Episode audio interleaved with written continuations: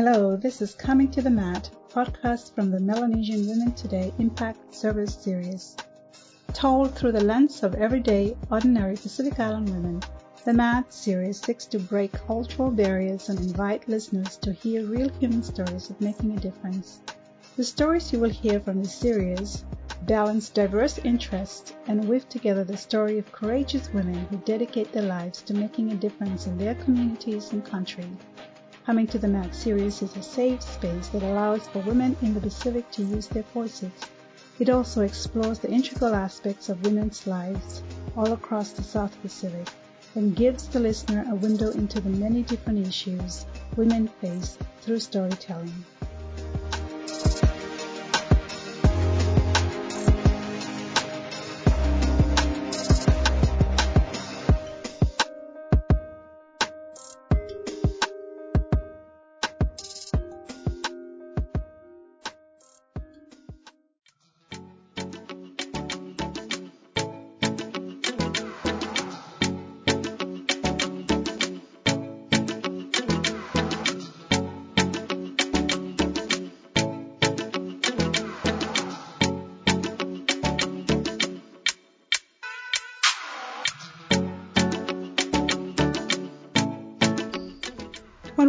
Food, we often think of it as an essential source of sustenance.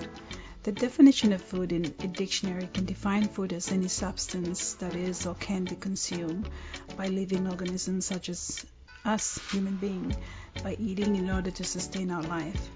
Other definition of food is uh, something to do or anything to do with uh, nutrition, or it's a nutritious substance that you and I or animals um, eat or drink, or even plants can absorb to maintain life or growth. But have you ever, the question is, have you ever wondered how other cultures think about, or people in other cultures think about food and their relationship with food the way you do or I do? So, did you know that food, as we, we know, or you and I do, is not always um, seen or treated the same way in many cultures around the world? Uh, indig- indigenous people, for instance, view themselves as in nature as as one or part of an extended ecological family that share ancestry, origins, and they depend on each other. That inter- interdependency, um, which is why they're focusing the focus instead on a broader community of life. And then the local systems in these cultures. Um, including things like harvesting of locally available non-domesticated wildlife like plants and animals for humans for human consumption or for our um, you know consumption are often referred to as traditional food. And in our case for the sake of this episode on food and identity which is what we're going to be talking about today uh, we're going to refer to to it as island kakai um, so all of which are part of the social um, ecological system that is defined by how we use it or how we take care of it. So that's our stewardship of our local biodiversity um, as the source of food that we get. That so that it can that and so that comes with um, our knowledge. It embodies this knowledge and the relationship that we have and that reps, uh, reciprocates um, that connection between man and nature or people and nature and create the possibility of, of, of the life that we have and by living within our biodiversity and our well-being. So in Melanesia, these local food systems um, inextricably link with their Melanesian identity, their food security and the well-being that is representative of their cultural strength and source of cultural identity. So that strength and resilience of Melanesian cultures and their capacity as well to observe new elements outside, you know, within just within the cultural repertoire continues to compel, continues to uh, attract attentions, especially for anthropologists who likes to study all of this, or uh, ethnologists who like to study, you know, um, cultures and different cultures and the way that they live within their own society and the way that they behave. So it is perhaps one of the most, Melanesia is probably perhaps one of the most vibrating or vibrant living cultures, Melanesian cultures, that is. It's perhaps one of the most vibrant living cultures that there is today, and uniquely so um, in the history of human societies. And so when we talk about food, we also can't leave out language. Language is part of that same element. So food and language are also part of that interdependent components of of the way that we live within our cultures and our environment. So Melanesian cultures and, and have that component. And the remarkable part of this is the diversity of the dialects. There's different languages that we speak, and the languages that we you know we, we speak today and the language families as we know in the Pacific we have the Austronesian language uh, family language um, language families. So not to mention that there there is a distinct and diversified local food system within the different uh, re- uh, countries in Melanesia that demonstrate that collective richness and the diversity and also that relatedness of each of the countries in Melanesia in some ways, in some uh, form or shape, and that there is a very strong dynamic relationship between that biodiversity and local food, and in our case, our island kakai system, which are very rich and also uh, very different, or it varies uh, throughout Melanesia. And so uh, when we, th- we we think of food, we think of language. We, you know, one of the countries that come to mind, obviously in Melanesia, is Papua New Guinea. So Papua New Guinea is known as the most linguistically diverse country in the world, with nearly 850 languages. And then Vanuatu as uh, the world's dentist linguistic landscape country in the world with as many as 145 languages spoken by a population around about uh, uh, 307,000 plus uh, people. So in most biologically, um, in in terms of in terms of species, uh, the richness of species in this in this part of the world, and especially uh, when we when we look at endemic plants, or in other words, the endemism of of this region, uh, particularly the eastern Melanesian islands, are one of the most biologically important regions uh, on the planet. So the Melanesian region, Eastern Melanesian region, uh, in terms of the richness or species of richness and uh, endemic plants, um, that includes the island nations of Vanuatu, the Solomon, the Solomon Islands, plus the island region of Papua New Guinea. So, in today's episode, uh, this is going to be a two part episode on food. And the first is I would like to look at or talk about food from two different lenses. The first part of the episode, I will focus on food and identity, uh, Melanesian uh, area, obviously, and we're going to zero in on Vanuatu. And the second part of the episode, I will look at culture, the cultural relationship between food, men, uh, women, and men of Vanuatu. So, in this part, uh, first part of the episode about food and identity, uh, in the Pacific, particularly in the region, Melanesian region uh, in, of Vanuatu, uh, my guest for today will be Kirk Huffman, and uh, him and I will be uh, looking or talking about essentials of island kakai or island food, where we will dive into the different and talk about the different aspects of food that is associated with our livelihood, of the livelihood of people, in pertaining not just to the diet, but also with their identity as Melanesian people, their spirituality of how how they, you know, there's food that has considered spiritual food, and food that are closely associated with women and men, particularly in uh, ritual ceremonies. So Kirk, who is a longtime friend um, and guest of Coming to the Mat, was able to shed some light on how food is intimately linked to cultural identity and belongings, particularly in the Melanesian region of the Pacific, where he has uh, spent or he had spent over just over 18 years working as an anthropologist and ethnologist in Vanuatu, particularly on the island of Malakula, which is the second biggest island um, in Vanuatu. And, and uh, he stressed that the basis of the diet of the Pacific Island people is actually deeply rooted in root crops. And so when we, we're talking about root, root crops, we are obviously talking about land-based diet or land food, food that are grown um, in the ground. Um, not so much in the sea, although they are part of a huge big part of the diet of Pacific Island people.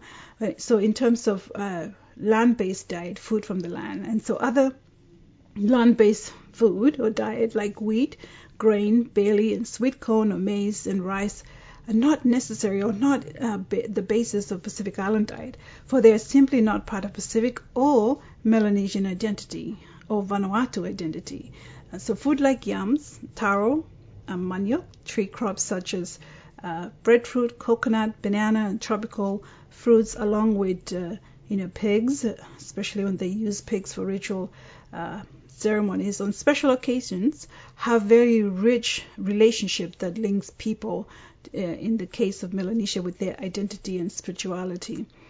Uh, we also uh, discuss how we will also discuss how some of the root crops, in particular, some cultures in Vanuatu, are closely associated with women and men during certain cultural rituals, such as the grade taking um, rituals for women and we uh, and also acknowledging as well that there is an epidemic that is now a real concern in the Pacific that's relating to the increase in um, NCD and at the same time stresses the importance of traditional Pacific Island diet um, that comparing to the Western diet is still very much um, superior or um, outweighs the Western diets in many, many ways, and how the weaknesses of the traditional Pacific Island food diets are very small, in fact, and the strength um, are very big, uh, immense.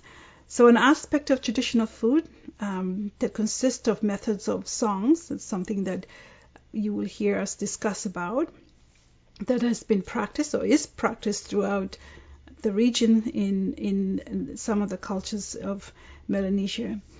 Unfortunately, today many Pacific Islanders have moved to a more Western diet, um, consisting of fast food and processed food, and as a result, the incidence of both obesity and diabetes have soared in the Pacific. So some Pacific Islanders now rely mostly on imported foods, or some Pacific Islands uh, particularly that are highly processed. This food's a highly processed food, and such as white flour, white sugar, uh, canned food, and fish, um, canned meat and fish. Um, sorry, margarine, uh, things like margarine, uh, mayonnaise, and carbonated beverage, candies, cookies, and and breakfast cereals. So many locals would go and sell their fruits and vegetables in the on the market, and then turn around and purchase imported food. So that's something that we will be discussing today and have a little bit more depth of understanding. Maybe you know suggest some some ideas that could uh, help us to move ourselves forward into a much healthier path.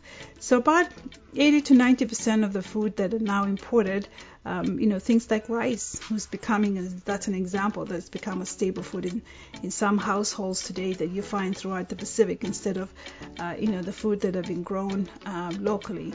And so uh, the fact that you know today, if you purchase imported food, and, and sadly enough, it's it's seen as a status or a simple status symbol. Um, so that's also another question that we have to ask ourselves: um, How do we maintain that balance? Um, where do we find that balance? So that's going to be a discussion for today. It's a two-part episode on food. The first part will look at food and identity, and the second part will, will look at the cultural relationship between food and women and men of Vanuatu. So that will be our segment um, for today on Coming to the Mat. I hope you can stick around with me on Coming to the Mat with my guest. Our guest today, welcome him on the mat, is Mr. Kirk Huffman. So welcome and Coming to the Mat. Your host for today is Dr. Mere Tarisovic.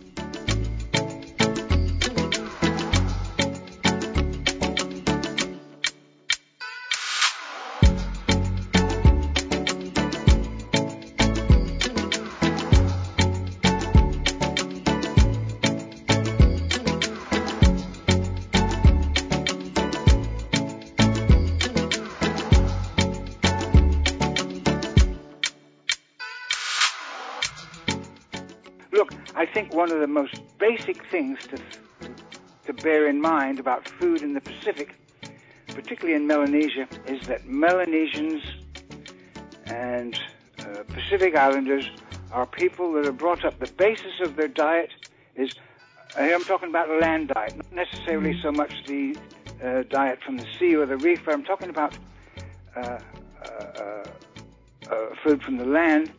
And the interesting thing and the important thing about the Pacific and Melanesia is that they're root crop people. Mm.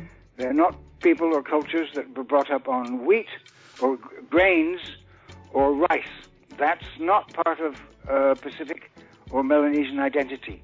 Mm. Uh, wheat, and barley, grains, and things like that, and rice and various things like that, and corn, uh, uh like maize, uh, um, sweet corn, they're not part of a Pacific identity. They're not part of a Melanesian identity. Uh, the foods that are part of a Pacific identity or a Melanesian identity are uh, yam, taro, manioc, and that's been the basis of uh, uh and, and, other and other foods like that. Mm. mm. Uh, and that's been the basis of Melanesian and Pacific identity for centuries and centuries and centuries. And when you have populations that grow up on that kind of uh, food as a foundation, their bodies adapt to it, and they adapt to it well. So when you get other types of food being pushed into the Pacific or Melanesia from the outside world, foods like rice or wheat, or some bread, one of them, yeah, mm. that doesn't go down well with Melanesian or Pacific populations because from the point of view of Pacific or Melanesian bodies, their bodies are not adjusted to it. It's actually dangerous for them. Mm. Uh, and this is what, one of the many reasons why you've got increasing rates of obesity and diabetes type 2 in the Pacific, because all these new kinds of foods are being forced onto Pacific Islanders, and sometimes the Pacific Islanders are welcoming those kind of foods uh, uh, cheerfully, mm. and they're not foods that are suited for them. So let me just start with a thing. So something to do with promoting food for women. Okay, in Vanuatu, one of the important root crops that's very closely associated with women is taro. In many of the cultures in Vanuatu, not all of them, mm. taro is looked after or associated with women. Yam is looked after and associated with men. Mm. Um, so let me just start here with a, a, little recording that I did nearly 50 years ago in the mountains in southern Malekula. And this is a song uh, sung by men during a ritual for women, and it's a song in praise of taro. Mm. So let me just play this. It starts off lele or lele, lele which means lele, that in their language it means this is something to do with women. Mm-hmm. And then they go in singing Wambilis, Wambilis, Nambere, Nambere, This is they're singing about the taro food that they will have after the ceremony, and the song and the the small uh, the small drum beating that they're doing. It's a group of men beating for a ritual where they're taking out the um, upper right tooth of a young girl during uh, grade taking rituals for women, mm. and because the, uh, uh, because that's part of one of the grade taking rituals, which enables a woman in that area. It's the female equivalent of circumcision amongst the men. Mm. at a certain age, the women have to have their upper right front tooth taken out. Uh, for one of the grades in the women's graded society, so mm-hmm. that they can then become mothers. So this is a song sung by men for a women's ritual the song In Praise of Taro, mm. recorded nearly 50 years ago. I did this. Mm.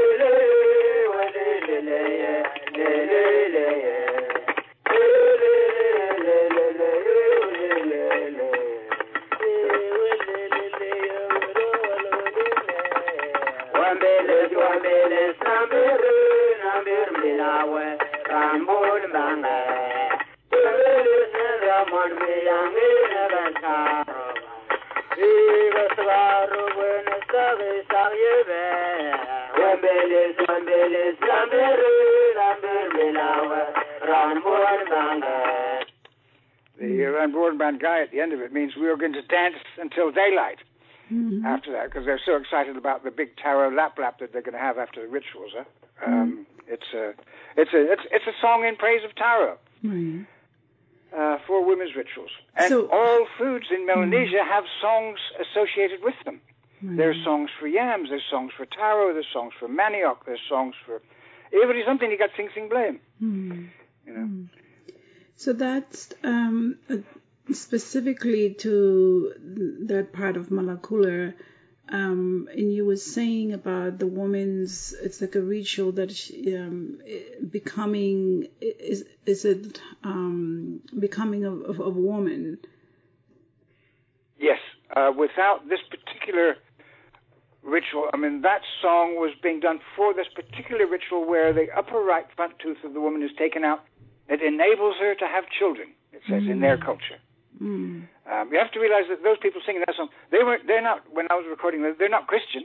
They're following their traditional religions as, as they've been doing normally for many centuries, uh, and following their traditional beliefs.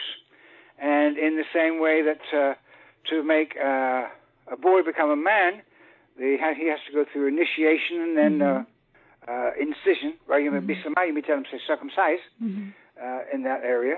Uh, the, uh, women have to go through a similar thing uh, where they take out the upper tooth of the woman, upper front tooth, right front tooth, so that, they, that enables her then to become a woman. So why why why the men focuses on yam and the women on taro then specifically from from that area? Uh, because taro is associated with women. Right. Taro is the woman's crop in that area.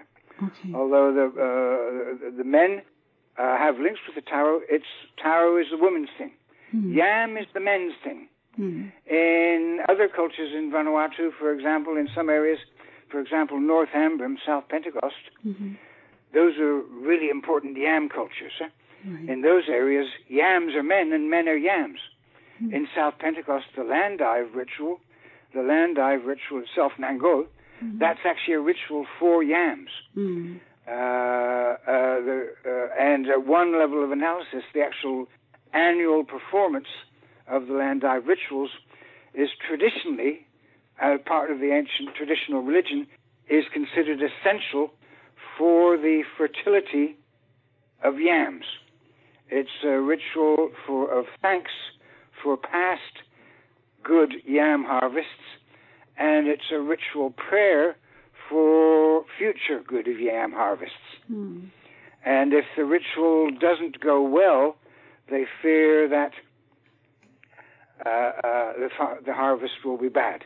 If there's an accident or something like that, they fear that. Uh, so, at one level of analysis, the land dive ritual is not for tourists. tourists, I suppose, you know, now everybody thinks it's for tourists. But traditionally, the stampa, basis of the ritual, is four yams. It's done during a critical stage during the the the, the, the, the yam cycle, um, uh, but uh, it's four it's for yams. Uh, and there's all sorts of symbolism in the tower. Every single bit of the tower has a particular name and a particular function and a particular meaning at a physical and at a spiritual level. Hmm. And even the person who dives hmm. represents a certain spiritual thing that's linked to fertility. Mm. And it's all to do with fertility of yams, hmm. but because yams and men or humans are linked together, it's also a ritual for fertility of humans. Right.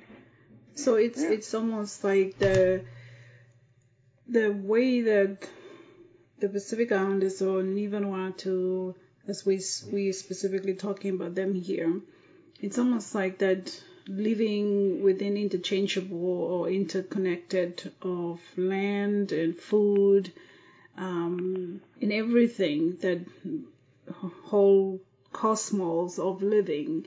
So. wh- why Yes, is there's yeah. no there's there's no sort of uh, there's no sort of boundary between the two.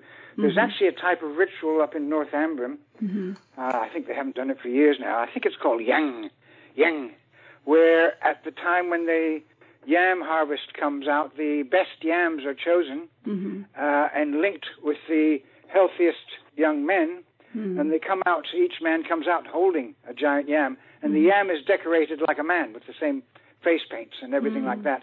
Uh, uh, and, and each young uh, man will come out holding the yam that's associated with him, and they dance Mm-hmm. as a special ritual associated with it. Okay. I think the ritual is called yang. Yang. Mm. Yeah. It's really it's really important stuff. I mean, there there's so many things that, in so many ways, Mm.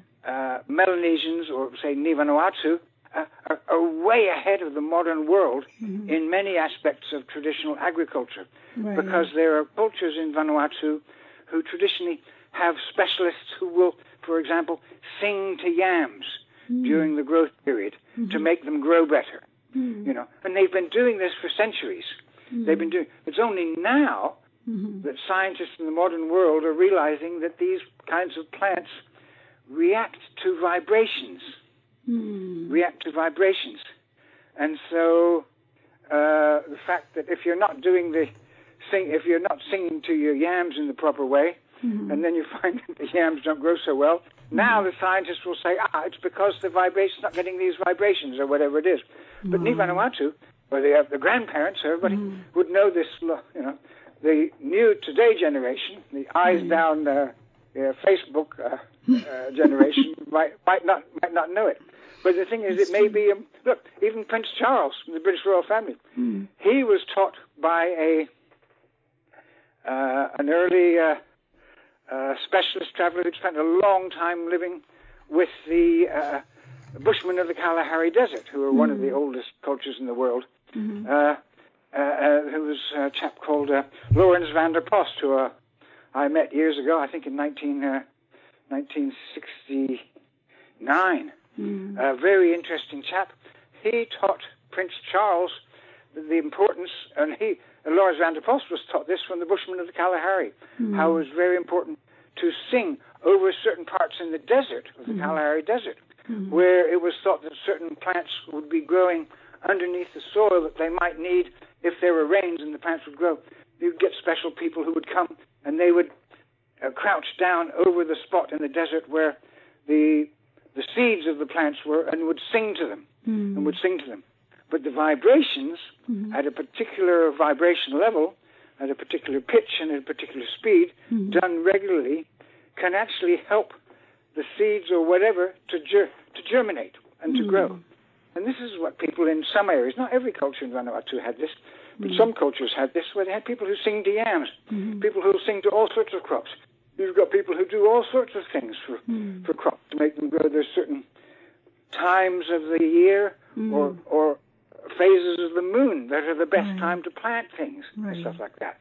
Right. Um, and this is something that traditionally people in Vanuatu were brought up with. Now it's all being forgotten, unfortunately, because uh, uh, yeah, uh, th- th- these things aren't necessarily respected by the by the younger generations in many areas of Vanuatu. In some areas, they're still respected and they're still known about. Um, but if if people are saying, "Oh, the food that we grow in our gardens isn't as good as it used to be," Mhm. there you know, folk blogger there. Yeah, yeah. uh, yeah, yeah. It's because if one's forgotten the proper ways, traditional ways to promote the good types of agriculture, hmm the ways to promote the growth of your crops, uh, then uh, unfortunately the missionaries had actually sort of almost prohibited a lot of this stuff, particularly on Tanna. Hmm They tried to stamp it out. Uh, and so actually possibly resulted in the, the, the downgrading of the quality of some of the crops in parts of, uh, in parts of Vanuatu. I, I I really respect a lot of this stuff because I was brought up in the 1950s in the west of England in a farm where we raised all our own food. hmm Um, and we had, we had to learn to the, the old traditional ways from that area to actually grow the food to the best capacity. We raised all our own food. We weren't allowed to have electricity. We weren't allowed to have television. My parents wanted all of us, my brothers and sisters, to grow up in a completely natural way to know what was essential in life.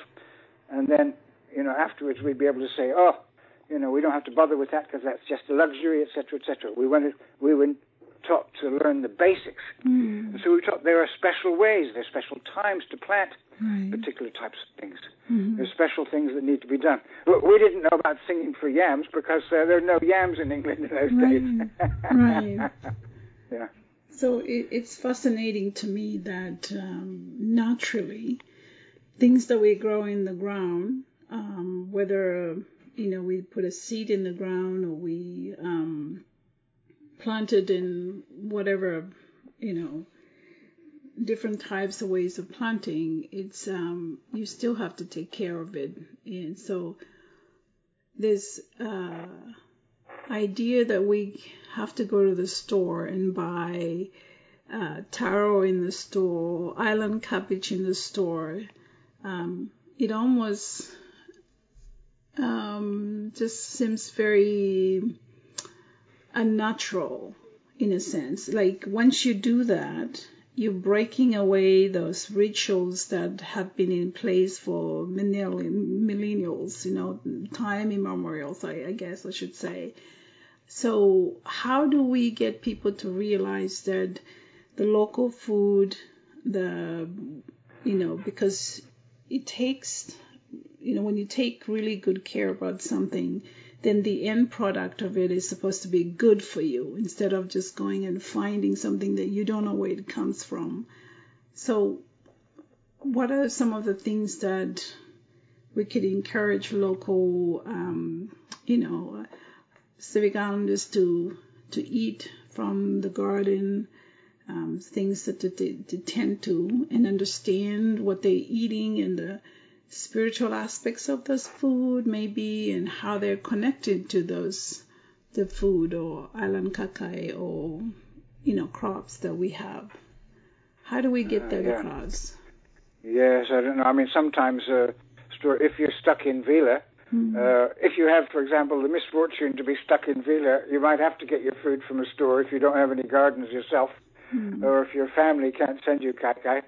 Um, but uh, the thing is with food, it's, I'll just give you a story about um, uh, some years ago we had um, uh, an elderly uh, chief from Vanuatu come to stay with us. We have a lot of people from the Pacific come and stay with us here, and this elderly chief was was coming to stay with us, and this was, this was some years ago, maybe uh, 10, 15 years ago, and uh, he, he asked, uh, uh, okay. Uh, after a while, he sort of said, well, well, well oh, oh, guy, guy, yeah, where now, old garden below white man? You know, because he saw everybody eating, and he said, where are their gardens? Mm. So I took him down to a Woolworth supermarket in Bondi Junction, mm. and I showed him uh, the store with the, the, the, aisles in the store, and I said, "Hey man, now garden below white man," and he said, "Yeah," and then I showed him the aisles with all the tin foods, mm. and he said, "Ah yes, something here, Miss Harry." Me look finish, yeah. Something like that, I blood dead, yeah. oh, oh, sorry, dead kai kai. Mm. Dead kai kai. Mm. So I said, I said to him afterwards, I said, well, what do you mean? Is that, uh, is that uh, dead kai kai? Is that uh, uh, food that's already dead, or is it food that, uh, uh, or, or, whatever? And he said, mm. no. He said, it's food that's already dead, and if you eat it, you die. right. yeah, yeah, yeah. So I mean, he was pushing the point there. He was mm. exaggerating a little bit, but he said, uh, uh, "Yes, dead kaikaka." Yeah. Um, look, sometimes that sort of food is essential. I mean, you've got more and more mm. people being packed into towns and settlements mm. now, so they can't necessarily all have gardens. Mm. But if you want to be really healthy, uh, the thing is, the way that Pacific Island peoples and cultures have moved out into the Pacific mm. over many, many generations, is produced a body type and an hereditary digestive system type mm. that, how do we say, can possibly exaggerate what some of the health specialists call the, the, the flight and fright syndrome. Oh. Uh, it's you've got okay. because uh, so much of uh, Pacific Island history has mm. been that of voyaging. Mm-hmm. You know, going further mm-hmm. and further out into the Pacific. Mm-hmm. Um, um, over many, many centuries, the body type that has been selected is one that enables the body to store fats mm-hmm. uh, easily because there may be a famine, either because you know you're on a canoe mm-hmm. that goes adrift, mm-hmm. or you're in an island that has regular cyclones, or there's earthquakes, or mm-hmm. volcanoes, or or whatever. And so the human types that have been selected for survival are those who can store fats at times of emergency. Mm. Now, unfortunately, what happens when there's no emergency, if you're suddenly faced with easy kai kai, like food from a store, Mm-hmm. and kai kai of the wrong kind, the body still reacts. It still stores the fats very easily, very quickly. So they, they they get fatter more quickly than, say, for example, people in Europe uh, or some other parts of the world that haven't been through those same sort of uh, um, Pacific travel processes over many, many centuries. Mm-hmm. So it's much easier for Pacific Islanders of all types to get fat very quickly Mm-hmm. if they if they leave a, a, an active lifestyle. And life, active lifestyle is one of the important things. If you have a job sitting at a desk, Mm-hmm. you know that's that's not a healthy lifestyle for Pacific Islanders. Right. Mm-hmm. Um, uh, yeah, it's called the, the flight and fright, the fright and flight syndrome. I'm not exactly sure why it's got that name, but uh, this is what happens. And the thing is, what it's it's a real problem for Pacific Islanders because look, in 2016, the CIA, I don't know why they were interested, in the CIA were doing a study uh, of various things, and, and they, in a report, in a 2016 report, the CIA said that all 10 of the world's most obese countries, by the ab- adult prevalence rate of, di- of obesity, were Pacific Island nations, Hmm. according to the CIA World Factbook. Hmm. I don't know why the CIA were interested in that. Hmm. But yeah, and I think of all of those, Nauru was the worst. huh? Fat, fat, Peter Marcos, and double fat, fat, you know. Um, and the thing is, as soon as you increase your, your, your weight like that, you're much, much more susceptible to diabetes. You change from a traditional island kai kai based diet to a, a Western type lifestyle and a Western type diet. Mm-hmm. Yeah, yeah, yeah, yeah, yeah. yeah the, the, the, the, the, the danger of catching sick blood sugar, diabetes type 2, Mm-hmm. ramps up rapidly, really rapidly. It's really dangerous. Huh? Yeah. Uh, so what's happening is the new types of food, the new types of food uh, being brought into the Pacific and accepted by smilingly by many Pacific Islanders uh, is actually is actually making them sick and, and, and killing many of them off. It's a sort of a form of benign genocide. I actually said I think in one interview, uh, and yet the companies sending this food like white rice and things like that, and lamb flaps, you know, Mm-hmm. or lamb flap yeah, way. No good, we no good, there. Yeah. Uh, but uh, you know, I mean, no, the countries sending lamb flap into Pacific Islanders, you know, are, they don't necessarily eat lamb flaps themselves. I mean, New Zealand and Australia are sending lap, lamb flaps to people in the highlands of PNG or all around the Pacific. Hmm. Man, oli kakai, oli kakai something new, them from sweet, got grease, very, ooh, nice, nice, very nice. But it's not healthy at all. Huh? Yeah. Yeah. So you know, I was I was thinking of um, now that we have a lot of the seasonal workers working in Australia and New Zealand. Um, that again is like a shock in the system of um, introducing to different kinds of food. Um, and we have some cases where some of them have died, um, and whatever the case may be. But I'm, you know, that's another thing that it seems to be a worry. Like, how do we educate um, those who are going into those fields and what kind of food to eat and maybe um, ways to cook certain food? Like, you know, if they have potatoes in New Zealand, maybe, or spinach, eating spinach and carrots instead of eating Big Mac and whatever else, and a lot of the soda diets, um, diet sodas, I should say, those are very worrying um, ways of introductions to food for Pacific Islanders. So, what are some of the, you know, maybe some of the things that before they go into go on plane and taking off and going to New Zealand and Australia, what are some of the things that can be done about that? Because it is uh, it is a bother. Yeah, it is. Uh, and many of the young people going for fruit picking uh, or for seasonal labor work, uh, you know, um, will have been grown up on healthy diets in the villages, and then they're sent overseas to work hard, uh, uh, maybe on a diet that's not too healthy for them. Um, so, but if they're going to cook for themselves, if they're going to, for example, if they're going to say, use potatoes, the important thing is is to keep the skin on the potatoes.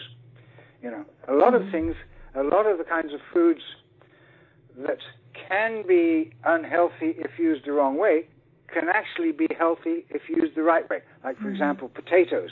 Right. Like people that make fish and chips. Fish and chips, the chips usually have, they're often potatoes that have been skinned. huh? But the real health value of a potato is in the skin. Right. And it's like, for example, with yam. There's a lot of good nutritional value in, in yam, but there's special things in the skin of yams that are thought, even by scientists now, to be very eff- effective against cancer. Hmm. And there's some interesting studies that have been done. Uh, oh my gosh, I think it was uh, uh, it, just about five years ago on on yams, and they found that uh, if you actually cook a yam, look, I'm talking about cooking it in the European way. You sort of boil a yam and stuff like that. You know, yeah, yeah, yeah, yeah. But they found that the the the yam cooking water that's left over. This is in a series of experiments uh, done in uh, England about five or six years ago. They found that the water left over from cooking yams is incredibly healthy if you drink it. It cuts down on body fats, and if you have high cholesterol, it cuts the high cholesterol down. Hmm. Yeah, yeah. So, So there's all there's all sorts of things. I mean, yeah, uh, the skin of yams, yams uh, are incredibly healthy. Uh, taro, taro is always really fantastically healthy. If there's a way that they can actually cook, uh, you can actually. I think seasonal laborers might even be able to ask. It, in a way, it might even be worthwhile asking the Vanuatu government or relevant departments within the government if they can give food briefings to these people before they leave right. uh, Vanuatu to go and work, Right. and then to ask the coordinating institutions in New Zealand and Australia to try and give seasonal workers from Vanuatu or Melanesia access to proper foods so that they can cook them in their way. If they can get access to yam or taro or, or whatever. Uh, forget the Maggi noodles and all that sort of stuff because Yeah. that's really uh, Maggi noodles or whatever those kind of noodles are too high in salt, too high in sugars, etc., etc. But with taro, look, uh, uh, about a decade ago, about 2010, uh, Vincent Lebot has been doing a lot of studies through with the agriculture department in Tagabe on various types of food. Came out with some stuff on water taro, particularly water taro, and he said the water taro is actually one of the most nutritious foods in the whole world. It's got an incredible amount of stuff in it. Mm-hmm. Yeah, he, said, he actually said it's best kai kai blow world. Yeah. Actually, somewhere Yeah. I think I've actually got a, a headline Mm-hmm. from. Uh, let me just see. Water taro, the Mm-hmm. best nutritional food in the world. Du-du-du, Vanuatu Independent Newspaper, 20th uh, uh, uh, February 2010. Uh-huh. Yeah. Yeah. Mhm. yeah, yeah, yeah. Number one kai kai blow world, eh? Yeah. So, Kava, I mean, number one drink blow world. taro, water taro. He Yeah. said, uh, Vincent Lebot was saying that, uh, uh, yeah, taro is Mm. incredibly nutritious, eh? right. very, Right. very good. But water taro, Yeah. of the different types of taro, water taro is the best, the one that has the Mm. most stuff. Huh? There's all this. The thing is, uh, bumbu bluyumi, oli, everyone all been sabi all kinds something there. Only no sabi say, scientific side, but only sabi say, ah, yes, kind kaka now, and be good. Yes. You look, people from mountain villages in southern Malakula, Mm. they're incredibly fit. You know, they're climbing mountains all the time and stuff like that. They only, only, only kaka, old, man kaka taro, huh? Yes. Yeah. Yes. And Yeah, it, old man kaka taro. Yeah, and taro is uh, one of those, um, you know, taro or talo. Um, it's one of those. It's a uh, food that is basically when you think of the Pacific, you think of that's the first food most people think about the crabs, the taro, because it's you know some some parts of the uh, you know in the Pacific they use the leaves as well. Um, Yeah, yeah, yeah, To yeah. cook. Yeah, there's all sorts of things. Hmm. I mean, there's so many things. Look, there was a survey done again about 11 years ago in which Hmm. the, what about edible plant species around the world. Right. A group of international uh, people working on this, and they found that there are more than 50,000 edible plant species in the world. Mm. But they say one of the conclusions of the report is unfortunately, global food supplies rely on just 15 crop plants out of this 50,000. This is led by mm. rice, maize, mm. Yeah. that's sweet corn, and Yeah. wheat. So mm. what's happening is the modern business world Right. is relying on promoting just an incredibly small amount of basic foods Mhm. out of 50,000 other edible plant things that mm-hmm. they're ignoring, Yeah.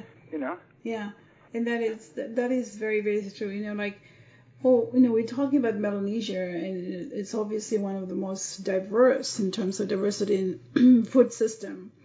And as you had alluded to, that it's you know it's declining as the lifestyles changes, and then people depend more on uh, less on subsistence farming to provide for the food. And so then we end up depending more on foods that are imported and stored and uh, Yeah, because it's yeah. quicker to prepare and eat, and then it's becoming popular. But then at the same time, this food like rice and wheat, as you were talking about, uh, are used more than our Melanesian diet. So these traditional foods that have been neglected, they're actually very delicious. Um, the Yeah. flavors and they have a lot of health values. And sometimes it almost seems to me that they're not appreciated. You know, I mean, we can't, we only Yeah. take them out when we do a wedding ceremony, or Yes, you know, yes. Yes, and yeah, as the diets and lifestyles have changed, there's been you know increase of related overweight disease such as diabetes, as you had Yeah, said, yeah. and then of course because of the low um, micronutrients that like vitamin D, I'm sorry, vitamin A uh, deficiency. Uh, because of important foods that do not provide the very high nutritional value that like local foods Yeah. do. Yeah. Yeah, So yeah, yeah, yeah, yeah. Hmm. Local foods, you actually you can actually get a wide variety Hmm. of stuff. It's not just you, not just yam lap lap, but yam and a bit of a bit of uh, you know wing blower fowl inside there or something like that. You got there's all sorts of things you can do with it. But all these studies now, I mean, the thing that surprises me Mhm. is that there's all these recent studies that have been done just showing how bad the modern diets can be. Right. And basically, not too many people are doing about it. I mean, there's a 2019 study Mhm. that came out as a part of the Global Burden of Disease study by the Institute of Health Metrics and Evaluation in, in Seattle, Mm. and it was published in 2019 in the British Medical Journal, The Lancet. Right. And basically, they just said, Mm. basic headline is bad diets are killing more people globally than Mm. tobacco. yeah, it's, it's this, it's a horrific, you know, fast food, huh? Fast kai kai. And they're saying there's another thing that came out at around the same time Mhm. is that the Western diet is now killing more people than smoking and high blood pressure. The new That's, studies that's very true. Yeah. You mean you said it, you fast kai kai, yeah. Yeah. But the thing is, look, I'm, I'm not saying that rice itself is a bad thing. Hmm. There are cultures and peoples who's, who've been basing their lives and cultures on rice for thousands of years, like in Asia. Mhm. They're rice peoples. They base, and they've got lots of different types of rice. Right. Unfortunately, the kind of rice that's being exported into the Pacific Hmm. is the cleaned white rice that's rubbish. It's just like eating air and sugar, Right. you know. Right. Because rice, rice, to be nutritious, you need the skin of the rice on it. Right. You That's know. true. And white rice is the skin has been taken off. Uh, and so all the nutritional value has been taken away. So basically, what you're eating Hmm. is sort of like white air, like a cloud, with, with, Hmm. with sugar in it. And unfortunately, the kind of rice that's being sold in the stores, man, is actually promotes diabetes type 2, Hmm. sick blood sugar, you know. Sorry, we'll tell them. But, uh, Yeah. You know, I like eating rice every now and then, but, Hmm. you know, Yeah. So we eat them Um, sparingly, the- not all the time, not every Yeah, single not day. all- yeah, Hmm. not all the time. Mhm. I mean, there's there's all sorts of things that can be done. Right. um, water taro. But there's also, there's also what's always interested me is also sort of, for example, well, look, there's a, another another type of thing is the problem with all these fast food type things that are being promoted by all the big companies and all the big aid agencies. You know, rice, uh, sweet corn, Mhm. um, uh, maize or wheat. Now, what the, what actually comes with it, you're getting the genetically modified varieties, Right. and there's still there's still problems possible problems with genetically modified food. We don't know what the effects are going to be several mm. generations down the line mm. with all this stuff. So let's you know? let's talk about um, you know we've talked about the all the negative side of imported food um, that we've we've taken as part of like especially if you're living in town. Let's talk about the um, aspects of the significant burden on family in terms of budget. You know, as we live in town, um, in almost all the small island countries, uh, people become more dependent on import food and less production and marketing of traditional food. I mean, we've we're starting to, to see a change, especially during um, the borders have been closed down, and now there's more of that awareness of you know turning back to local traditional food. But let's uh, talk about how it's become a burden for families to spend a lot of money on buying food, even imported food, but at the same time, there are foods, or local food that families in town would find it very expensive. I mean, how do you make sense of that? Oh my gosh, yeah, it's really hard. Um, uh, I think that uh, I think all the families uh, in in the towns should spend as much time as possible in the local markets and get the stuff from the women who are selling, bringing the stuff from their gardens. It's mm. like the market in Vila mm. and uh, and everything, you know. I mean, you've got the markets there. You've got people on the outskirts of the capital growing food, mm. uh, and that's you know, unless you can get people back in your island to send you mm. food and things like that. I mean, yams travel quite well, but they're very expensive to send by plane. I'll tell you, I had to do that sometimes to send some some yeah. traditional yams from island yeah. to island, and because yams are so heavy, you know, and I'm talking about proper yams. I'm talking about yams that are two meters long. You know, hmm. Not not these not these small ones that you see in the stores and things like that. These mm. are ritual yams that are grown specially. Yams that had been sung to. That's the thing. I mean, in the 70s and 80s, you still had people who were in that. Um, there's one particular culture I'm talking about who were were singing to yams. They had special yam or clever blue yam, yeah, mm. who was singing to the yams and stuff during the growth, planting and growth cycle. Mm-hmm. And these yams were coming out. They were fantastic. They were two meters long, you know, my gosh, and heavy as a man. Right. Heavy as a man, you know, some mm. of them. Huh? You know, a bit expensive to send by plane. Right.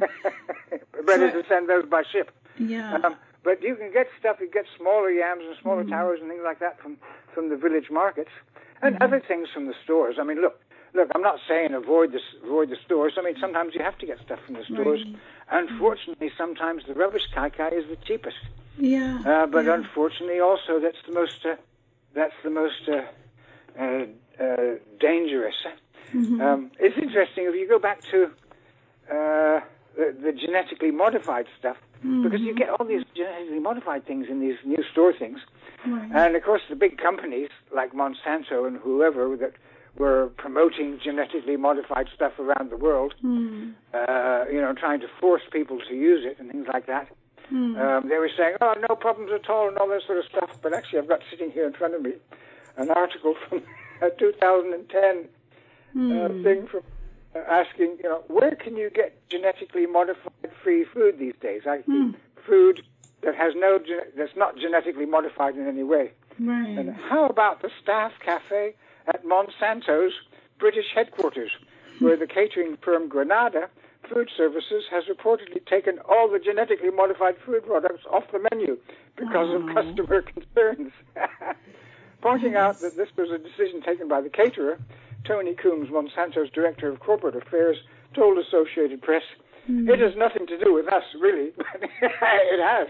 Mm. Yeah, even the people in the in the in the Monsanto cafe, right, in the British headquarters, wouldn't eat wouldn't eat genetically eat modified that. food. Yeah. yeah, yeah, yeah, yeah. So there there are there are concerns, and there's mm. still concerns.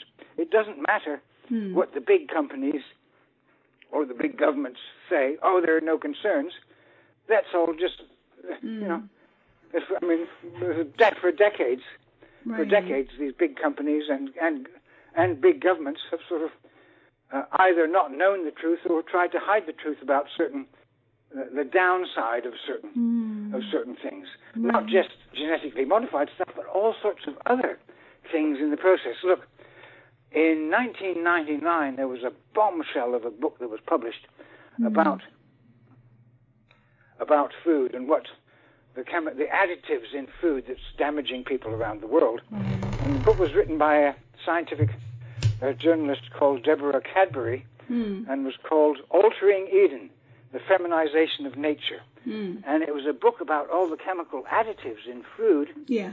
uh, uh, but really damaging. And I'll just quickly read you a bit from the the inner bit of the book there. Scientists around this is 1999, but the book uh, they tried to keep it out of the bookshops. I mean, uh, it's because it's such a shocking book. Uh, uh, people were the public were not uh, a bit too scared to read it. I think scientists around the world are finding alarming changes in human reproduction and health. There is strong evidence that sperm counts have fallen dramatically. Testicular, prostate, and breast cancer are on the rise. Different animal species are even showing signs of feminization or changing sex, the males actually producing eggs like females. According to science, scientific evidence compiled worldwide, the prime suspect in these worrying findings is the increased exposure to chemicals that can mm-hmm. mimic the female hormone estrogen mm. and other hormones. Indeed, man made chemicals like DDT, PCB, and other hormone disruptors have become soaked into our mm. environment from their use in countless modern products, Yeah. from plastics to pesticides. Yeah. Only now is the full impact of their extensive use coming to light. Yeah. Well, um, and to top it with that, um, I'm just I'm reading it from here from the Guardian today, um, dated today the 13th over here in the United States on Thursday. New study finds alarming levels of forever chemicals. If you know what the forever chemicals are, in the U.S., uh, mother's breast milk. So they're finding that more toxic chemicals known as PFAS found in all 50 samples tested at levels nearly 2,000 times what is considered safe in drinking water. Yeah, yeah, it's horrific. It's mm-hmm. horrific. I mm-hmm. mean, no wonder the the coronavirus or whatever it is has had such an effect on the United States because this, the levels of unhealthiness are incredibly mm-hmm. high over there. You know, and mm-hmm. coronavirus targets targets people with that are unhealthy, that have mm-hmm. damaged immune systems, Right. that have sick blood sugar, mm-hmm. and, and, and and all sorts of things like that. Yeah. And unfortunately, in the United States, they've had five, four, the four generations, 5 gen- nearly five, of people being subjected to incredibly high levels of all these poisonous chemicals. Right. You know, and they're still walking around, and they think Yeah. they're alive. Yeah. And- and- so they'll all get that. Yeah. Um, and, but uh, yeah, no, it's really scary. right. It's really scary here, Mary. Mhm. And that's the message which we're trying to drive here through this discussion that um, we need to be made aware of. Like a lot of this imported food are not what we think they are. And so we have what is naturally, uh, you know, that we know, like the saying of you shouldn't eat what your grandmother doesn't eat. You know, if it's not on your yeah. grandmother's plate and you've never seen your grandmother eat that kind of thing, then something's wrong when you're yeah. trying to eat that thing. So it is Yeah, yeah. something that we have to be aware of, and how do we? Because those this kind of discussions, it's good, and I'm glad that we've talked about all of this in terms of how it relates to our culture, and you have wonderfully displayed that with the traditional songs from Malakula uh, pertaining to the women's ritual um, becoming a, a, woman. Um, and so that also gives um, that, you know, highlight the relationship that we have as Pacific Island people, Ni Vanuatu, Melanesians, how we have this connection to our biodiversity, way of looking at food and the relationship with food and our culture, our beliefs, and how we live. And so if we don't have relationship with a Big Mac or McDonald's, which it's so, you know, that's something that you just pull out of midair, then something is not right and it's not healthy for us. So the more we talk about this kind of uh, things, it helps to get those wheels turning for Pacific Island people, and so that we can be healthy um, in understanding the things that we put in our mouth, maybe not optimal health choices for what's to come. So, what are some other implications of um, ways that um, maybe an Vanuatu person who's listening to this or a Pacific Island person who's listening to this, what are some of the things that they might think about when they, you know, choosing between eating a plate of yam versus a piling up of rice and drinking uh, a nice fussy drink on the side or what do you call it, pop, um, Coca-Cola. Yeah, yeah, yeah. Okay. Well, I was saying, I think that uh, for those in the Pacific who are stuck in towns mm. or living in towns, it might be good to get uh, citizens committees together or talk with the mayor or the local political leaders or traditional leaders mm. to ask the stores in the towns to try and supply as much organic food as possible. Mm. If you're getting tinned kai kai, it's better to get organically raised uh, uh, kai kai or any other kind of food. Mm. Food that's been raised with no sprays, no pesticides, no Mm. poison spray, Mhm. uh, stuff like that. And that's something that even people any, anywhere can do. Okay, don't don't don't use that. Mhm. Uh, and also, I think all peoples in the Pacific, like uh, Vanuatu, sh- uh, should join the slow food movement, huh? Right. which began, I think, about 12 years ago Mhm. in Italy. And Ralph uh, Regenvanu led the Vanuatu delegation to that first Mhm. uh, slow food uh, meeting in Italy in 2008. Mhm. Uh, and uh, he and a number of very influential people in Vanuatu have uh, kept this question of uh, food health very close uh, in their in their in their development Mhm. in a lot of things. And uh, the Culture Center is promoting promoting this, and uh, Joel Simo's group in the uh, within the Culture Center is uh, uh, they have people going around the islands uh, and organizing. They're organizing Mhm. food festivals. Like Mhm. there's a Tupunis Slow Food Festival 2016 down on Tanna, Mhm. uh, and, and all sorts of things. It's really good. Mhm. And there's people like Numalin, Numalin Mahana down in Tanna who've been Mm. speaking about the importance of this sort of stuff for, for years, Mhm. for years, and it's really good. There's so much, such a diversity Mhm. of really good, uh, different types of traditional foods that's already there, Mhm.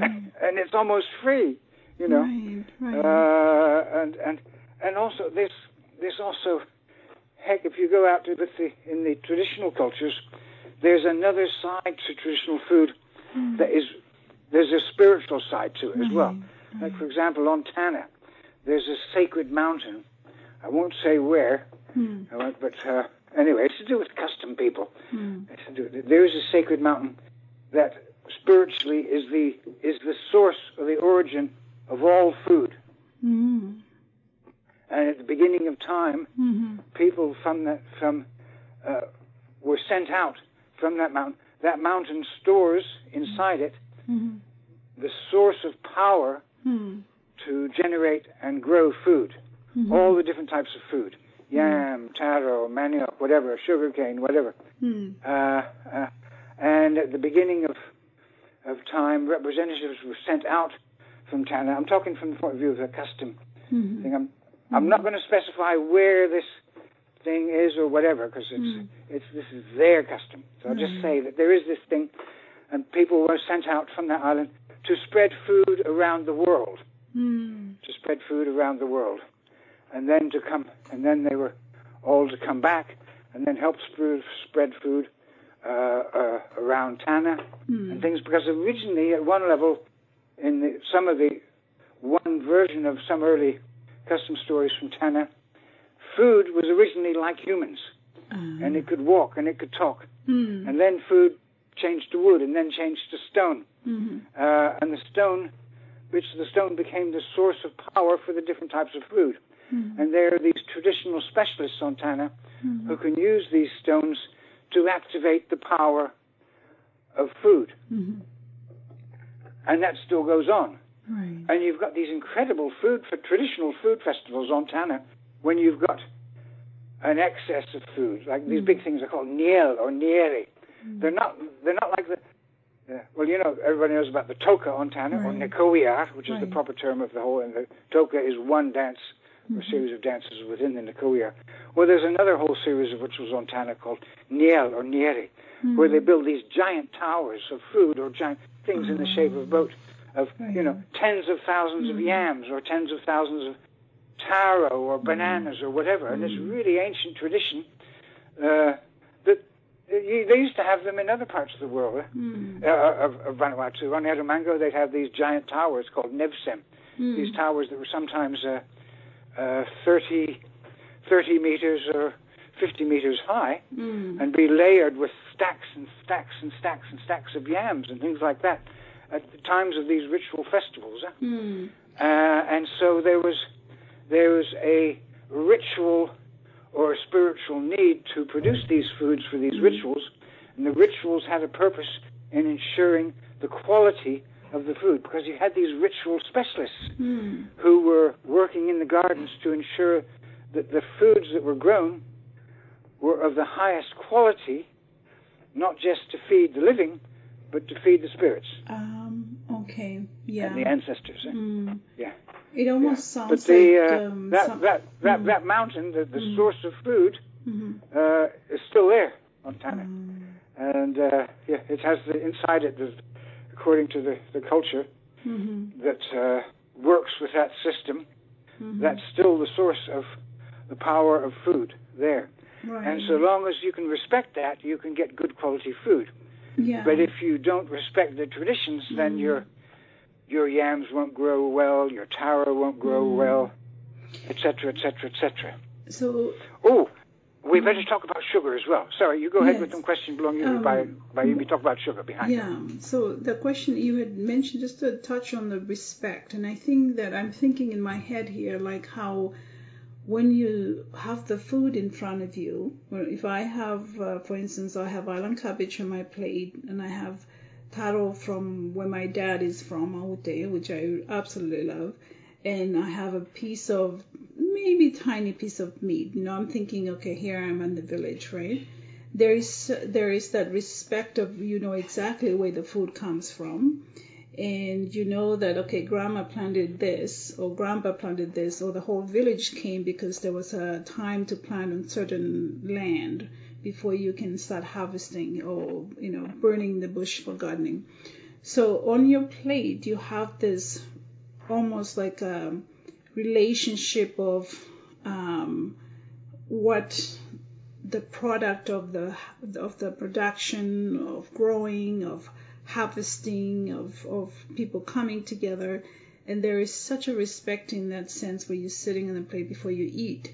But then on the other side on the other hand you know you could have a big pile of rice or noodles and some other food that goes in it plus a thing of chips or whatever it is you don't have that much sense of as long as you're just wanting to eat because it looks good and it's going to taste good.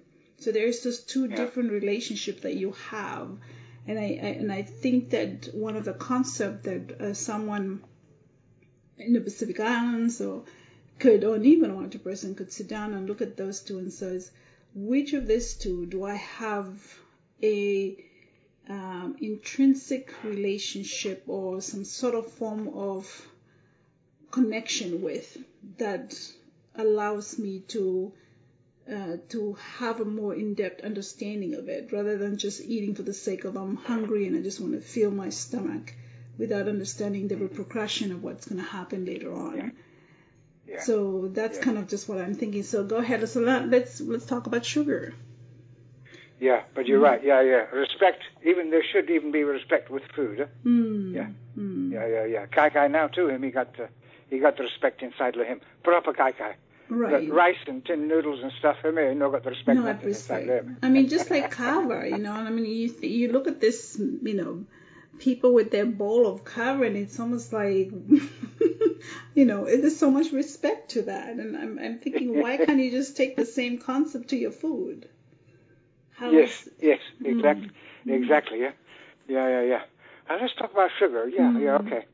Look, um, one of the things that suddenly really got me talking about how dangerous sugar is Mm. was is a thing that happened in um, uh, nearly nearly 30 years ago, Right. uh, I'd been doing some work down in Colombia. No, work. I mean, I'd been an anthropologist, never really sort of actually work. It's sort of, sort of a mission. Uh, it was early, it was 1992, and I'd been down. I'd spent some time with a really, really fascinating mountain tribe that had been hiding for 400 years Mm-hmm. in a mountain in northern Colombia. Um, and I spent some time with amazing culture. I mean, really, really interesting people. And I come back down from the mountain after spending some time in their area. Luckily, I found an interpreter who was able to enable me to communicate with them. Um, but these are people who had hidden for 400 years from the outside world because they look upon us or the outside world as pollution. And they're right. Anyway, I came down and then I was asked, I was asked to give some lectures at the uh, Universidad Javeriana in Bogota, in the capital, some lectures on anthropology, and I was doing that. And then I got a call from the Departamento de Asuntos Indígenas, the Department of Indigenous Affairs, saying, could I come and help them out with something? So I went over and they said, uh, look, we've had some problems with, um, there's a new tribe that's been discovered, uh, in inverted commas, in a jungle area Mm. in southeastern Colombia. Uh, only about 500, 480 kilometers southeast of Bogota, there was a, uh, a uh, supposedly uninhabited jungle area, Mm. uh, and permission had been given by the Colombian government to a Texas oil company to explore for oil in the region, and Mm. stuff like that. And the Texas oil company had come in, and they'd finally just they'd suddenly come across this a group in the jungle of very very small people Mm. completely naked, so naked that they even pulled out all their eyelashes and, Wow. uh, uh, sorry, uh, eyebrows and he- head hair and everything else. Uh, and, well, the women just wore a very thin cord around the waist, Mm. and the men wore a little banana leaf skirt, but just cover, only cover them backside no more. Mm. Really interesting tribe. They were forest nomads. They're called the Nukakmaku. Mm. Uh, and nobody knew they existed. Nobody outside their area knew they existed. They didn't know they hadn't been discovered. Mm. and suddenly they, you know. Anyway, they'd been discovered, I think, the year beforehand, but there'd been some problems. Within a year, uh, 90% of the people contacted over the age of about 40 had already died of the common cold and stuff because they had no resistance to the common cold. But the problem that the Department of Indigenous Affairs had asked me to come in and help with was a situation where uh, uh, a dozen or so of the women from the tribe Mm. had become addicted to sugar Oh. because they, they'd never had access to sugar before. But there was a dozen or so of the young unmarried women from this tribe had become addicted to sugar, Mm. and they had been shifted. They'd shifted to uh, a, a sort of a settlers' settlement on the edge of their territory where there was a lot of cowboys and stuff, and they were selling themselves off to all the cowboys Mm. uh, in exchange for sugar-coated biscuits and a, a very very sweet fizzy drink called uh, Postobón, which is very popular in Colombia.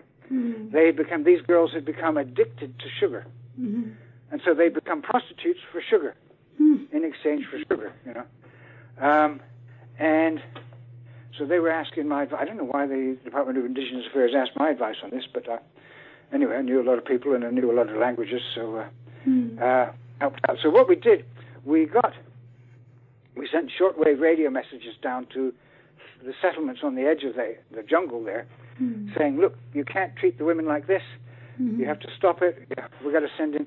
We ended up organizing a military patrol with medical military doctors to go in Mhm. to take the women, clean them up. I think they all already had uh, gonorrhea or syphilis by then, to get them cleaned up, and then sent back to the uh, to their uh, jungle territory. Yeah? Mhm. Uh, uh, that was, but the thing is, these women have become addicted to sugar, and it's actually happened before. Sugar, for refined sugar, for cultures that have had no access to it beforehand, is as addictive as crack cocaine, Mm. and it lights up same pathways, the neural pathways in the brain, Mm. as cocaine, things like that. Wow. Uh, and you've got the same situation with Australian Aborigines. Uh, when um, in um, 1984, there's been a couple of, or several instances of of uh, recent instances of uh, remote, in inverted commas, nomadic groups being brought in from the western deserts Mm-hmm. uh, first time. Uh, there was a situation in, I think, in 1964, and then again in 1984. One with a, uh, uh, a group of nine from the Pintupi tribe, Mm-hmm. and uh, sorry, uh, and um, in 1984 was I think they were a subgroup of the Pichinjara tribe. Who'd been living normal traditional lives out in the desert Mhm. on very sparse diet. I mean, one of the groups was nicknamed the lizard eaters because there wasn't too much food around. Mm-hmm. Um, but uh, the 1964 group that was brought in, they had no idea that there was a, an island called Australia or anything like that. They had no idea about white people or anything like that, although they had stories about a type of evil spirit with a red skin, the white people, who ate people. Mm-hmm. You know, so there was obviously stories going around the western deserts about certain incidents that happened in the past. Mhm. Um, but anyway, what had happened was they'd been brought in. Uh, the medical reports, I think this was this was 1964. I think. Uh, Mhm. Yeah, the medical reports when they were studied was uh, the medical officer said they're the healthiest people I've ever studied in Australia. He said absolutely perfect teeth, the heartbeat is prime, there's not a single ounce of extra fat on their bodies. Mhm. Everything's absolutely fine. They Mhm. all have intestinal worms Wow. in their stomachs, but it doesn't seem to be doing them any harm. Mm. Uh, you know, but he said they're the healthiest people I've seen in Australia. Mm. Um, but within a a decade, out of that group of nine people, Mm. I think uh, four had died of diabetes, heart attacks, high cholesterol, sugar, uh, etc. Uh, four were others were still alive, uh, Mhm. all with diabetes type two. Mhm. Uh, uh, and one, the smart one of the group, who, who couldn't stand living uh, at the mission station or whatever it was and gone back into the desert. Mm. And he was still thought to be walking around there in the desert, living a living a normal but rather solitary life. huh? Mm. Um, but what it is, what we found, is they uh, they became addicted to sugar and white bread, and they Mm. couldn't leave the mission station where they were because they became addicted to the sugar. And one of the other Aborigines, I think in the second case in the 80s, uh, the Pichichinjara tribe, Mhm. uh, uh, they had some relatives out in the desert Mhm. that uh, there were some Mich- Pichinjara in the mission station on the edge of the desert, uh, and they had they knew that there were some relatives of theirs out in the desert that needed to be brought in, brought in, Mm. uh, and they thought, you know, to improve their lives. And one of the Aborigines actually said to the patrol officers, uh, "Bring them in and give them sugar and white bread, and they won't be able to leave." Hmm. Yeah, yeah, because it is for for for, for groups like that who've never had access to refined sugar beforehand. Wow. Uh, it, it is an addictive drug.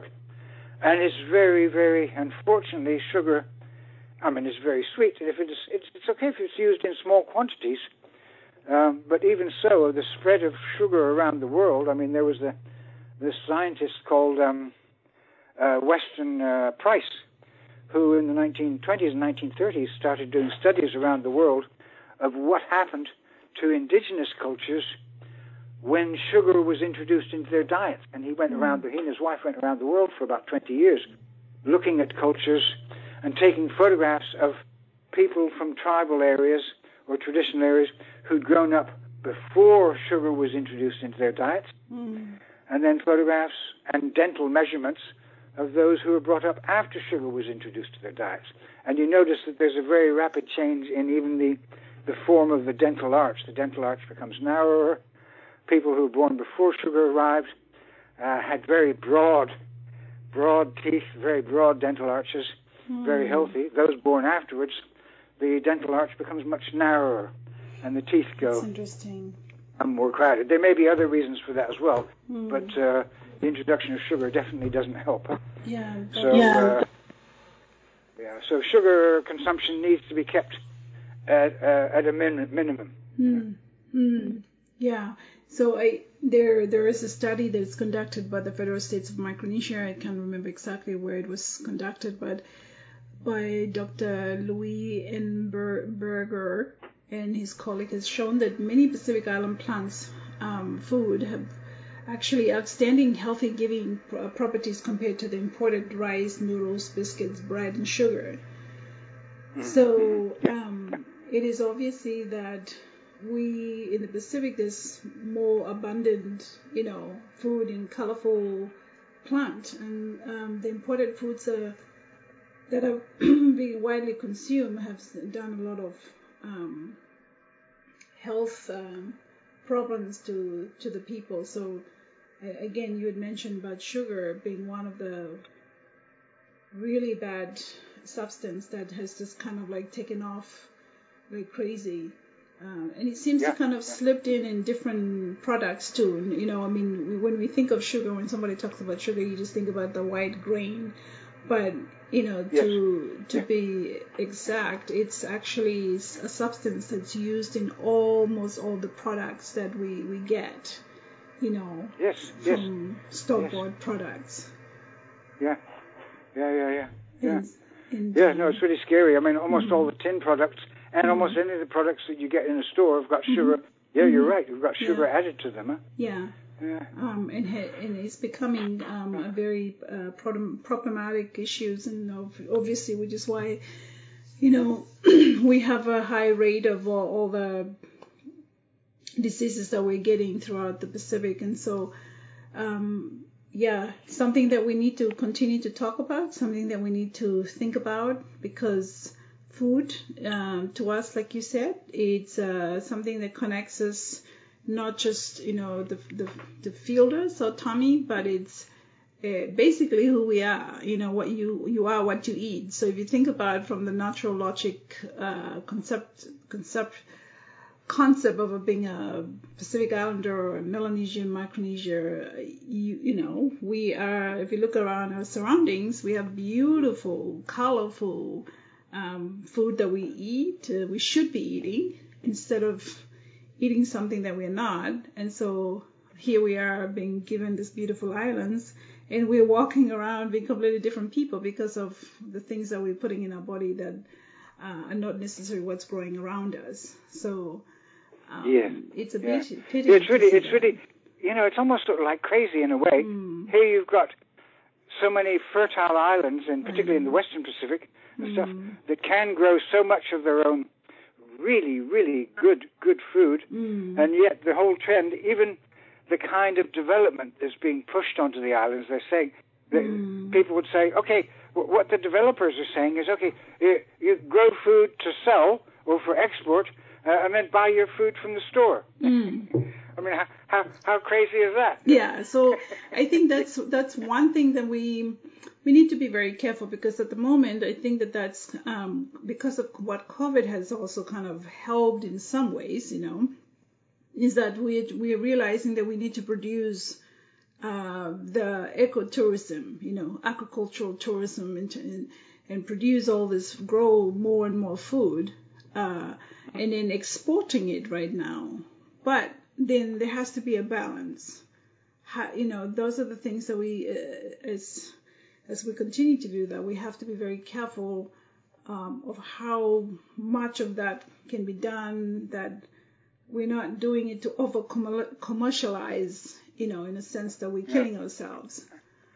Yeah, Um, I think I think uh, Grom Kaikablo family first time. Yes. Dextra, emena is avisala. Isa Isala. Yeah. Or trade them. Mhm. Yeah. Yes. Yeah. So there's there's definitely a lot to keep talking about. This is food is something that we definitely won't be able to stop talking about it because it's part of our yeah, yeah, yeah, yeah. everyday living. Yeah. But we, Yeah. you know, Yeah. have to be able to Um, be smart. Yes. Just just to finish on a a, a rather a very different note, Mhm. but possibly slightly, a slightly jovial one. Mhm. Um, I got a. I was just thinking about it last weekend because I was talking with uh, a, friend from the Pacific, and I've got a tape recording I did in 1973 up in the mountains in one of the northern islands. I won't say where, and I won't say in what village, and I won't say with whom. And I was sitting down and talking with this with this uh, uh, uh chap, and we were talking about uh, cannibalism because you've also got to think about human meat as well. Mm. and no, maybe maybe you might want to edit this out or not. but any, anyway, uh, the thing is, uh, you know, there wasn't a mad rush. I mean, of course, all the early missionaries used to sort of, if you read the, read the early missionary reports, mm-hmm. you sort of tend to get the impression that all the Melanesians right. were all sort of grabbing people off the jungle path and eating them because of hunger and starvation or because they were uh, crazed cannibals or something like that. It was, mm-hmm. No, it mm. wasn't like that. Mm-hmm. Uh, but there were certain uh, certain cultures in Vanuatu where um, you know certain forms of cannibalism did exist, mm. uh, like revenge cannibalism, mm. punishment mm. cannibalism, etc., etc., etc. Um, you didn't eat people if you were starving or anything like that. There was, you know, there, that was not the thing that was on. Um, but there was, there was a string, a small number of cultures where cannibalism was, could be, how could you say, a bit of an art to a certain extent. Mm. Uh, and I was speaking in 1973, this is nearly 50 years ago, mm. with one of the people who was involved in that. And I can remember in the tape recording, he's, uh, he's telling me, he said, we were talking about human meat, and he said, uh, when you cook human meat, he said, grease belong man yellow, way yellow. Oh, gross. human fat is very yellow, it's when it's cooked. They Meat the belong man, he beats them all down of alla kind meat. Oh, good grief. and as he said, as he said that, as he said that, he grabbed my arm, you know, and in the tape recording you could hear the microphone shaking and stuff like that. And uh, you know, we were recording, I mean, in the men's hut, and there was all these uh, skulls of oh, respected ancestors in the men's hut and things like that. Mm. You know, but uh, yes, people say it was very sweet. Um, hmm. Uh, tastes just like pig. Um, but uh, anyway, uh, uh, that's to end the program on a slightly yes, different thing. It, yeah. But but the thing is, if you if you speak with missionaries, they'll think that that's that's what the Pacific was like. It wasn't like that. That's mm. just an isolated example from one mm. particular mm. Uh, uh, uh, culture. Mm-hmm. Um, but these sorts of things, these sorts of things still hang around. I can remember mm. a situation in 1975 in mm in the New Hebrides when uh, rumors were going around that Ma Ling tinned pork was tinned Chinaman. Ah, yes. You know? Yes. Yeah, everybody goes, oh, only Sacamol tin, yeah, Ma Ling, you go, only Sacamol so water or something, I'll say, but he got one store. I won't say where, that sold out almost immediately. so Island. Oh, you know, anyway, anyway, yeah. uh, so, uh, oh, uh, yes well, thank you, thank you so much for coming to the mat and having this wonderful discussion about the food. And we will continue to have a discussion about food because it's one of the basic necessity of life. But at the same time, we got to be smart about, you know, being more educated about our food that we grow and, you know, what's right there. And obviously eating what our grandmother would be eating and not what she wouldn't be eating. Um, you know, at the same time, in the next episode, hopefully with Kirk, we'll be doing a kava uh, podcast. So for those who are interested to learn more about kava, you all know Vanuatu is kind of the prime place for all the different species of kava and learn more about the history with uh, Mr. Kirk Huffman. So thank you so much, Apakaken, for you come storiano de Mivala. Taviana Mary. Yes, I'll mm. drink to that to the next program. um, oh, but with the, the, last thing about food, mm. um, there's just been an announcement. The director of the Culture Center, Richard Shing, just announced that the next Melanesian Arts Festival will be held oh. in Vila next July. Uh-huh. And the Culture Center is the organizing coordinator for that. Mm-hmm. And he said that one of the major themes will be custom kai kai. Oh, there you go. Yeah. Well, we so look forward to that. It's a really mm-hmm. good thing to promote. Mm-hmm. Yeah, mm-hmm. good, good for good for all of them. Yes. So there's some really important people in Vanuatu who've who've been promoting this custom kai thing for mm. a number of years. So congratulations to them. Mm. And so the next year's Melanesian Arts Festival will have that.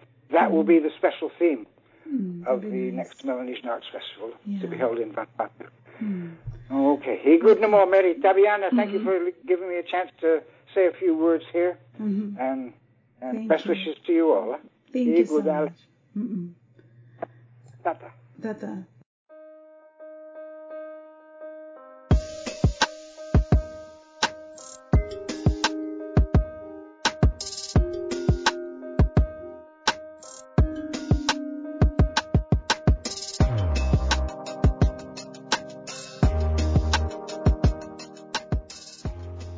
Podcast is created and produced by Melanesian Women Today, a non-profit organization. Please visit our website at www.melanesianwomentoday.org. That is all one word. Melanesian Women Today envisions a Pacific region where every woman, girl, and child in their respective communities in Melanesia lives a productive, healthy, and fulfilling life. We are on a mission to improve the well-being and quality of lives and also to promote and improve leadership in women and girls in their communities. Please consider making a donation today on our website to support our work. Thank you for your support.